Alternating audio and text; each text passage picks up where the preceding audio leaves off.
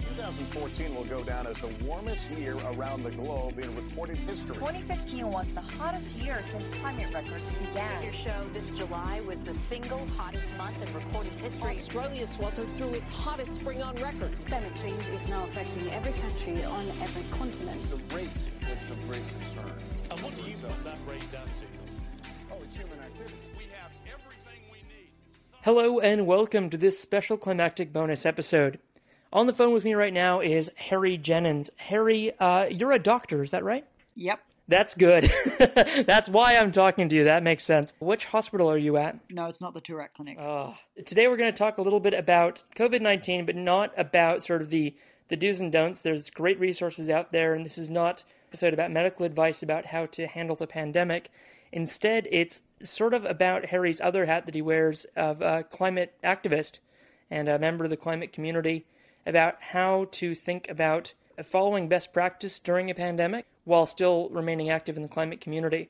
yes, we're going to be talking about COVID 19 and its bearing on climate activism, I suppose, from a health perspective. So, I guess at a high level, uh, do, do we want to maybe start by giving like the state of play at the moment on uh, now we're on Wednesday, the 18th of March. Yeah. Yeah. Um, what's going on, I guess, within the context we're both in of, of Victoria? Yeah, so um, in Victoria, I mean, I'm fortunate in that um, as a GP trainee, I get updates from the College of GPs, and I'm also I can also keep an eye out on the Department of Health and Human Services Victoria website, which is really good for updates. Um, it seems that I think there's just over 90 cases of COVID 19 in Victoria now, although um, very few, if any, of those are community transmission, i.e., caught within Victoria. The vast majority would have been people who caught it interstate or overseas and then have been diagnosed and treated here. Um, so we are certainly faring, we're more fortunate than New South Wales at the moment. Their cases numbers are at least double ours last time I checked. Um, but the um, I think the Victorian government um, and the chief health officer here have been quite proactive in recommending social isolation precautions um, to minimise transition and flatten the curve, which I think is really good. So um, it's now a state of emergency in Victoria. Um, on Monday, it was um, the chief health officer, uh, you know, exercised new powers prohibiting people um, from gathering in numbers greater than 500. I think that might have now been tightened even to 100. Um, but essentially, there are um, emergency powers being used um, to make it an offence to um, act against recommendations to self isolate if one is suspected or confirmed as having the virus, COVID 19, um, or to hold gatherings um, beyond a certain size.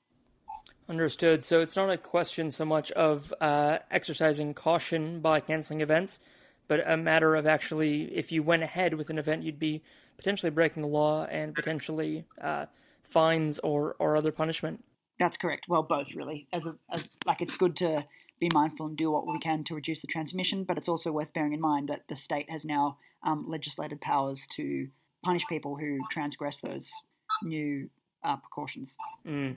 So, undoubtedly, of course, COVID 19 is a crisis and is a pandemic, and, and we are under a, a state of health emergency during that. But of course, uh, you and I, Harry, and everyone listening to this know that we're also in a another broader crisis of the, the climate crisis. Um, Yeah. So, how has your thinking in the last sort of two weeks, and then one week, and then today, how is your thinking about how we maintain pressure in terms of the climate crisis and, and, and demanding action from the Victorian government uh, kind of evolved along with COVID? Yeah, that's a good question. Um, and it's also interesting that the Victorian government, um, they probably didn't plan this at all because COVID 19 has come you Very know, pretty, quickly, pretty yes. rapidly throughout the world. But um, they did announce yesterday uh, that they were lifting the moratorium on exploration of onshore gas in Victoria, which is a real disappointment because it um, means that uh, gas companies can now um, start exploring again for fossil fuels that will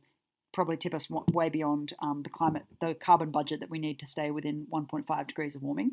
Um, so even while we're seeing very concerning um, effects of COVID 19 worldwide, um, the climate crisis is continuing, and um, policy regarding climate crisis is still being enacted. So I think it's important for anyone who cares about this topic to still do what they can to address the climate crisis, but the way that we do that has to be probably drastically um, altered by the appropriate restrictions that we're under at the moment as a result of COVID 19.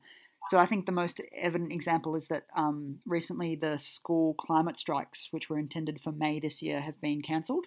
I think the organisers are working to provide an alternative means of demonstrating because we can't at the moment use mass gatherings to show our political concerns. We have to find other ways to do that. Media that you can create yourself at home or um, in very small groups, I'd say, um, and then, then uploading that and sort of getting active on social media and targeting decision makers who are still making decisions that are relevant to climate change. Um, and a really good example of that was yesterday um, when the Andrews government lifted the moratorium on onshore gas exploration. Friends of the Earth did a snap action online and encouraged a lot of community members to show their concern about the Andrews government's decision to do that. And a lot of people got online and tagged um, Not Happy Dan and um, Daniel Andrews to show their displeasure at that decision. So I think that's a really good example of how we can still be effective um, in the age of uh, social isolation precautions as a result of COVID 19. Um, and I encourage people to check out the Friends of the Earth website and social media accounts for more detail on how that was done. Yeah, very well said, Harry. Uh, the photo for this episode is actually going to be my photo I took yesterday, part of that Not Happy Dan sort of flash action. And you will find a link to the Friends of the Earth page where you can take part in that in the show notes to this episode. I know you understand, of course, how, how serious climate emergency is. Now, what would you say to someone who says the climate crisis is, is too important, it's too big to take the, the foot off the gas. We still want to go out. We still want to strike. We, we still want to assemble. Uh, what would you kind of say in response to that? Yeah, well, that's a good question. I haven't heard anyone really protesting that they should still continue with mass gatherings or any other kind of really large public demonstration because I think the people I know in the climate movement tend to have a healthy respect for science and then they often are taking action to prevent the spread of COVID 19 even before the government has um, enacted precautions. Um, so I don't hear a lot of that, but I think if anyone felt that way, then I would encourage them not to proceed because, firstly, because it could risk um, transmission of the virus and people's health, but also because I think in the current environment where all the media is quite reasonably focused on COVID 19 and people are very concerned about the effect that can have on themselves and their families. I think action that flies in the face of those kinds of recommendations is probably not going to receive much public favour. So I think right now, I mean, I'm speaking in Victoria where the cases are increasing rapidly, but we're still at the start of our experience of the pandemic. I think from a point of view of trying to continue raising public consciousness about the climate crisis, we probably have to kind of respect the COVID 19 dominance of the media at the moment. Like, just do what we can to support the entire community in their response to COVID 19, which includes using social isolation precautions ourselves, so that then we can eventually see the incidence of COVID 19 notifications flatten and decrease over time. I don't know how long that will take. I'm not a public health doctor, um, but I think it would be weeks to months. And during that time, I think it's useful for us to do what we can to support people who are grappling with this crisis. And then once there is room, then we can start talking again about the broader crisis that we all have to address together. One of the important principles, I think, in community organizing and campaigning is that if you help someone with their issue, they are then probably going to be more interested in helping you with your issue. So, at a time when people are really concerned about something completely different, in this case, COVID 19, I think it's appropriate for us to you know, do what we can to help address that concern and keep people safe. There will be time later to try and focus everyone's attention once more on the climate crisis, but I don't think it is that time right now. Very well said, Harry. Really good advice on what we can do productively with this time. And yeah, very, just very wise points about how this is a time of, of community solidarity, and uh, it would be kind of foolish to, to fight a completely justifiable public interest in, in the virus, kind of to the exclusion of most else. So thank you so much for jumping on this call with me at such short notice, uh, for giving us an update here on kind of how to think about respecting the social isolation and kind of the the pandemic uh, responses. Uh, both within Victoria and, and more broadly within Australia. Thank you very much for that, Harry. No worries, Mark. Good to chat. Um, we'll have to watch this space. Wonderful. I coordinate a group called Healthy Futures, which is an affiliate group of Friends of the Earth Australia, um, aimed at organising health professionals um, and other community members to take action on climate change, pollution, and other environmental determinants of health. Um, so if anyone's interested in that, please check out www.healthyfutures.net.au. We're an affiliate group of Friends of the Earth Australia and support their other campaigns. Thank you very much, Harry. I'll let you get back to it. Thank you for joining us. You've been listening to Climactic, the flagship podcast of the Climactic Collective, a podcast network dedicated to lifting the voices of the climate community. You can find out more about the people behind Climactic and all the shows we produce at climactic.fm. We are a social enterprise podcast network, and we greatly appreciate your support.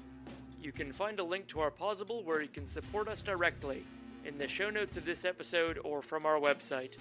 Thank you for listening, and from the whole Climactic Collective, keep up the great work and take care of each other in these climactic times.